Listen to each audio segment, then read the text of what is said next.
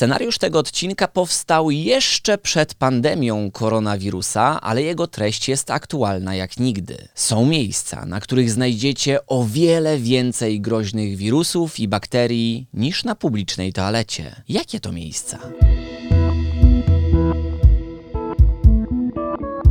Do nagrania dzisiejszego odcinka zainspirował mnie mój syn, który w publicznej toalecie w centrum handlowym postanowił zafundować mi zawał serca połączony z psychicznym załamaniem. Jest jeszcze na tyle malutki, że pomagam mu załatwiać wszelkie sprawy higieniczne w miejscach publicznych. Jedynki, dwójki, trójki, jeśli zje coś nieświeżego, pełen serwis z mojej strony. Nie jest to coś, za czym szczególnie przepadam, ale czasami nie ma innego wyjścia i pewnie jest jakiś paragraf na to, jak się tego nie zrobi. No więc stoję sobie spokojnie w kolejce do maczka i słyszę takie cichuteńkie Tato, chcę kupę. w mojej głowie jest tylko jedno pragnienie. Mam nadzieję, że powiedział: Tato, chcę zupę.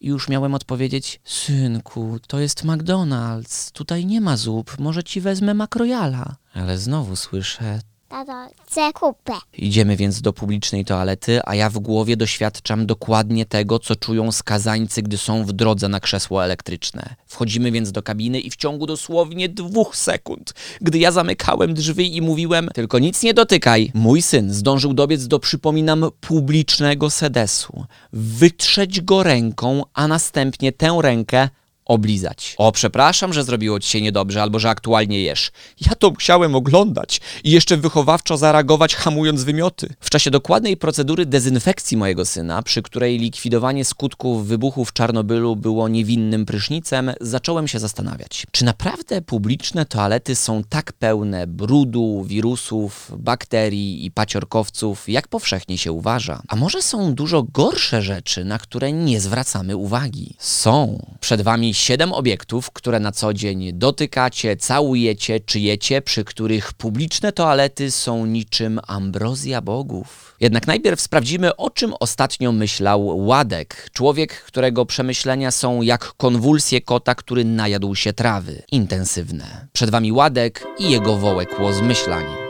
Większość ludzi wie o świecie tak bardzo mało, że gdyby przenieść ich o 200 lat wstecz, to nie byliby w stanie przyspieszyć wynalezienia czegokolwiek ważnego. Będę szczery. Gdybym z dzisiejszą wiedzą trafił na przykład na dwór Napoleona, to nie pomógłbym mu wynaleźć komputera, samochodu czy telefonu. No, chyba że liczymy takie dwie puszki połączone sznurkiem, to wtedy nie ma problemu, możecie na mnie liczyć. Może dałbym radę zrobić, yy, nie wiem, mojito. Boże, Mojito to jest pierwsza rzecz, która mi przyszła do głowy. Gratulacje, Radek. To byłby mój wkład w rozwój europejskiego dziedzictwa. Oto mojito, nie ma za co, Europo. O, fantastycznie. Jeszcze teraz sprawdziłem, że mojito co najmniej wiek wcześniej wymyślili. Dobrze, już kończymy ten kącik kompromitacji. Czas na zagadkę wujka Radka. Radzieniek jaki inteligent, niesamowity. Jestem porażony wiedzą tego człowieka. W związku z powyższym mam adekwatną zagadkę. Jaki stopień naukowy posiada Radosław Kotarski? A. Profesorski. B. Doktorski. C.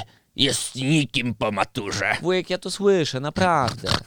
Śmieje się, się śmieje, przecież się śmieje. Lepiej żartować niż chorować, nie?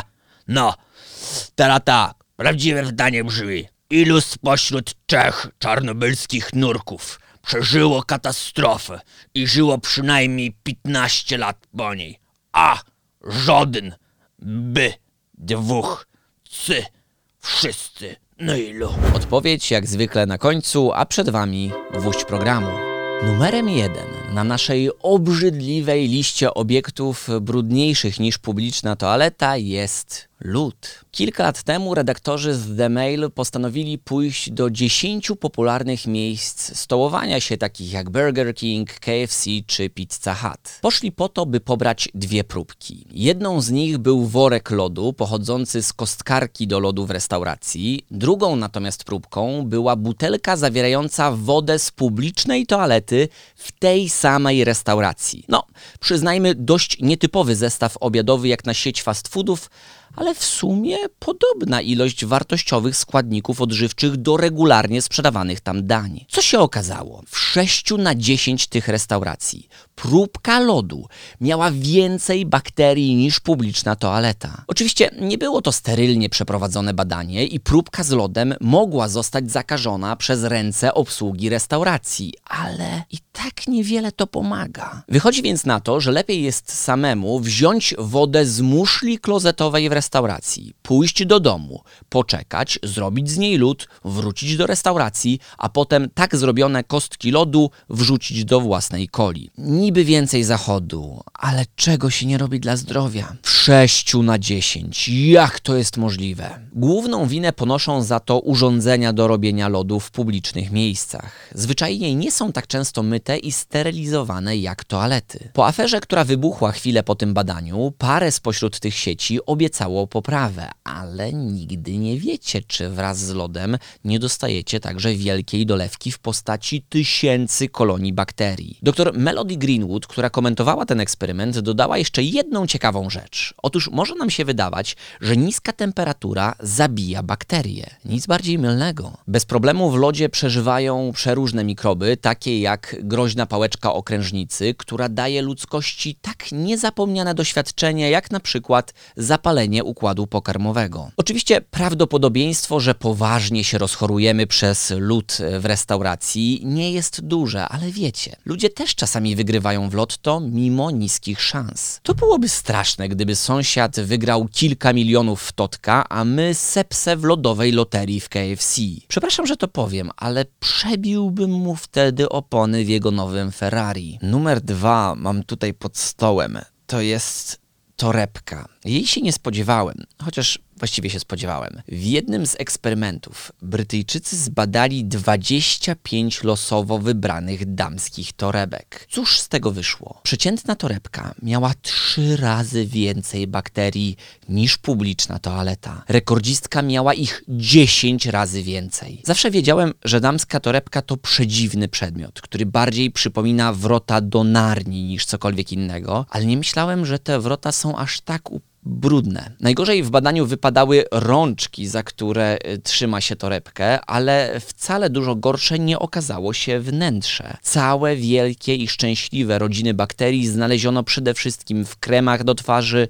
i tuszach do rzęs. Może to jej urok? Może to Enterococcus fecalis. Na pocieszenie dodam, że brytyjscy badacze stwierdzili, że ilość bakterii można znacznie zmniejszyć przez regularne mycie torebki i utrzymywanie w niej porządku. Czyli powiedzmy sobie szczerze, nigdy się to nie stanie. Czas na numer 3 i zagadkę. Co ma wspólnego klawiatura do wklepywania pinu i stół w TVN-ie? Przy obu publiczna toaleta na dworcu to oaza czystości. Tak, mili Państwo. Badanie, któremu przewodniczył mikrobiolog Richard Hastings, pokazało, że klawiatury w bankomatach i terminalach płatniczych mogą mieć na sobie naprawdę sporo bakterii i wirusów. W tym takich, które mogą być groźne dla osłabionego organizmu, dla dzieci czy osób starszych. Koronawirusa niestety też się tutaj da znaleźć. To znaczy, nie tutaj, nie konkretnie na tym terminalu, mam nadzieję, tylko na tych w przestrzeni publicznej. Jakby tego było mało, Badanie na Uniwersytecie w Austin pokazało, że wbrew powszechnemu mniemaniu więcej bakterii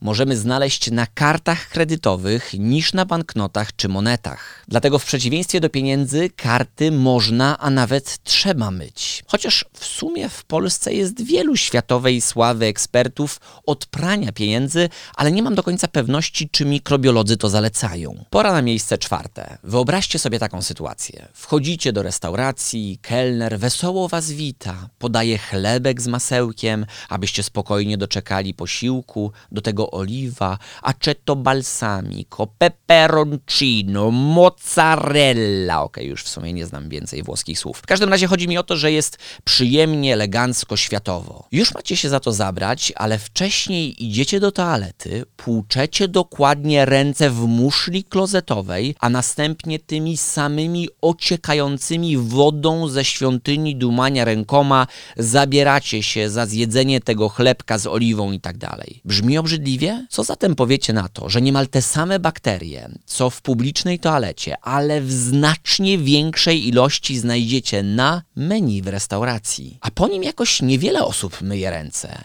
Ja nie myję. Lubię życie na krawędzi. W jednej z badanych restauracji menu zawierało 185 razy więcej bakterii niż na desce toaletowej w tej restauracji. Można powiedzieć, że menu to jest pierwsze spośród dań. I to za darmo. Czas na pozycję piątą na najbardziej porąbanej liście w dziejach tego programu. Jest to coś, co dotykamy średnio 47 razy w ciągu dnia. Poza tym kilka razy dziennie robimy z tego użytek w toalecie. Tak, moi drodzy, chodzi o telefon. Badania przeprowadzone na Uniwersytecie Arizony wykazały, że na naszych telefonach jest spokojnie 10 razy więcej bakterii niż w większości publicznych toalet. Po prostu telefon jest jak poczucie marnowania życia. Towarzyszy nam zawsze. Także w toaletach, gdzie telefonu dotykamy zarówno przed, jak i po tym, gdy umyjemy już ręce, albo w ogóle ich nie umyjemy, jeśli ktoś preferuje takie załatwienie sprawy. Profesor Martin wprost przekonuje, że jeśli mamy w zwyczaju brać telefon na posiedzenia Królewskiej Rady, które odbywają się cyklicznie w toalecie, to równie dobrze nie musimy myć rąk po tym, gdy już wszystkie biznesy tam załatwimy. Efekt będzie taki sam. Masa bakterii na naszych dłoniach. Dla jednych będzie to zachęta do zostawienia telefonu w pokoju, dla innych natomiast pretekst do tego, aby w ogóle nie tracić czasu na mycie rąk. Każdy wybiera jak chce, każdy niesie swój krzyż. A propos wyboru, nie zawsze go mamy i czasami po prostu musimy dotknąć numeru szóstego w naszej wyliczance, a jest nim klamka. W sensie klamka nie w znaczeniu pistoletu, a takiego wichajstra do otwierania drzwi. Naukowcy doszli do wniosku, że najczęstszym schorzeniem, którego możemy nabawić się od klamek, jest przeziębienie. Wirusy, które je wywołują, mogą na klamce przeżyć przez tydzień, a przez około 24 godziny od kiedy się tam znajdą, są władne wywołać u nas nieprzyjemne przeziębienie. Podobnie będzie z wirusem grypy, czy też pewnie z najmodniejszym wirusem tego sezonu koronawirusem. Prawdopodobieństwo złapania tego typu paskudztwa drastycznie rośnie, gdy niedługo po tym, gdy złapiemy za klamkę, dotkniemy tą samą ręką gdzieś w okolice dróg oddechowych, na przykład w rejony nosa czy też ust. Ja wiem, co powiecie. Kto przy zdrowych zmysłach najpierw chwyta za klamkę, a potem wylizuje rękę? A jednak, jedno z badań przeprowadzonych za pomocą ukrytych kamer pokazało, że spośród 561 osób, które złapało za jedną z klamek, 86 z nich dotknęło swojej twarzy w okolice nosa czy ust w przeciągu 35 minut od tego wydarzenia. Czysto teoretycznie mogli w ten sposób złapać przeziębienie, grypę czy teraz COVID-19. Szanse byłyby jeszcze większe, gdyby po prostu polizali tę klamkę. No co, nie ja to wymyśliłem. Parę lat temu światowe media obiegła informacja o nowym japońskim fetyszu polegającym na, jak możecie zgadnąć, lizaniu klamek. Trend miał zostać zapoczątkowany przez artystkę Ryoko Azume i podchwycony przez tysiące spragnionych klamek Japonek. Spragnionych klamek Japonek. Jakoś tak poczułem, że nikt wcześniej przede mną nie wypowiedział tego zdania w języku polskim. Spragnionych klamek Japonek. Jak to ładnie brzmi w naszym języku. Pięknie, naprawdę. Natomiast na całe szczęście ta sensacyjna i łamiąca wiadomość, którą podchwyciły media także w Polsce, okazała się kompletnie nieprawdziwa. Nie zmienia to faktu, że na klamki warto uważać. Są jak łabędzie, niepozorne i pięknie wygięte, ale tak naprawdę bywają piekielnie groźne. Jednak prawdziwa królowa bakterii, brudu i wszelkiego zniszczenia jest tylko jedna. Mam ją tu przy sobie. To uwaga, taram! Gąbka kuchenna. Wiele badań pokazało, że znajduje się ona na zaszczytnym drugim miejscu pod względem ilości mikrobów w domu. Nie po toalecie, po syfonie kanalizacyjnym. Oprócz tego, że znajduje się na niej naprawdę sporo bakterii, to bije ona rekordy ze względu na ich różnorodność. Mamy tu zaklęty prawdziwie piękny świat, kilkuset różnych typów bakterii. Dla nich ta gąbka jest tym, czym dla nas matka Ziemia. Więc żerują na niej wykorzystują ją i o nią nie dbają. Na przykład jedna z bakterii, Moraxella osloensis, postanowiła zasmrodzić ją jak tylko może, niczym domowy piec spalający wersalkę. Więc jeśli Czujecie, że wasza gąbka kuchenna zaczyna śmierdzieć jak męska szatnia na siłowni, to już wiecie, że Moraxella urządza sobie na niej srogie melanże. Zresztą dokładnie ta sama bakteria odpowiada za właśnie charakterystyczny zapach w przebieralniach. Tak samo można ją pięknie doświadczać za pośrednictwem starych skarpet czy koszów na pranie. Niestety, oprócz smrodu, inne bakterie, które często występują na gąbce, mogą być groźne dla człowieka. Dlatego niektórzy je regularnie myją, chociaż nie zawsze to pomaga, bo badania pokazują, że często czyszczone gąbki nie zawierają wcale mniej bakterii od tych wiecznie brudnych. A takie zabiegi jak podgrzewanie gąbki w garnku czy mikrofalówce mogą nawet powodować rozrost niektórych kolonii. Ciekawe jest to, dlaczego gąbka przyciąga tak wiele bakterii, znacznie więcej niż na przykład toaleta. W końcu nie załatwiasz swoich potrzeb fizjologicznych do zlewu. No, przynajmniej wtedy, gdy żona patrzy. Chodzi o to, że środowisko kuchenne jest wybuchową mieszanką resztek jedzenia, śmieci i wszelkiego brudu, który znosimy z każdego miejsca świata. Do tego toalety wcale nie są takie złe, bo obsesyjnie dbamy o ich czystość. Dlatego właśnie psy, koty, kompletnie zalani wujkowie po imprezie piją z nich wodę. Może mają rację. Trzeba myśleć głową. Patrząc na dzisiejszą listę, mój syn aż tak bardzo się nie wygłupił. Zadanie na dzisiaj jest proste. Wpiszcie w komentarzu, gdzie doświadczyliście najbrudniejszego miejsca w waszym życiu. Jeśli słuchacie tego w formie podcastu, to po prostu o tym pomyślcie. Tymczasem bardzo dziękuję wam za dzisiaj. Do zobaczenia następnym razem i idę się w końcu czegoś napić, bo już mi zaschło w gardle od tego całego gadania. Została nam jeszcze prawidłowa odpowiedź na zagadkę wujka Radka, tym razem to C. Wszyscy czarnobylscy nurkowie przeżyli katastrofę, a dwóch e, spośród tej trójki żyje do dzisiaj, ma się świetnie. E, Natomiast Polimaty 2 w formie podcastu też będą żyły dalej i miały się świetnie, jeśli je zasubskrybujesz e, i ocenisz, jeśli masz taką możliwość. Tego typu aktywności są naprawdę ważne, ślicznie za nie dziękuję. Dostaję od Was też sporo informacji o tym, w jaki sposób wykorzystujecie moją książkę Włam się do mózgu o metodach skutecznego zapamiętywania, uczenia się dowolnej wiedzy i umiejętności. Tego typu mm, informacje, wiadomości naprawdę e, są niczym beczka miodu na moje serce.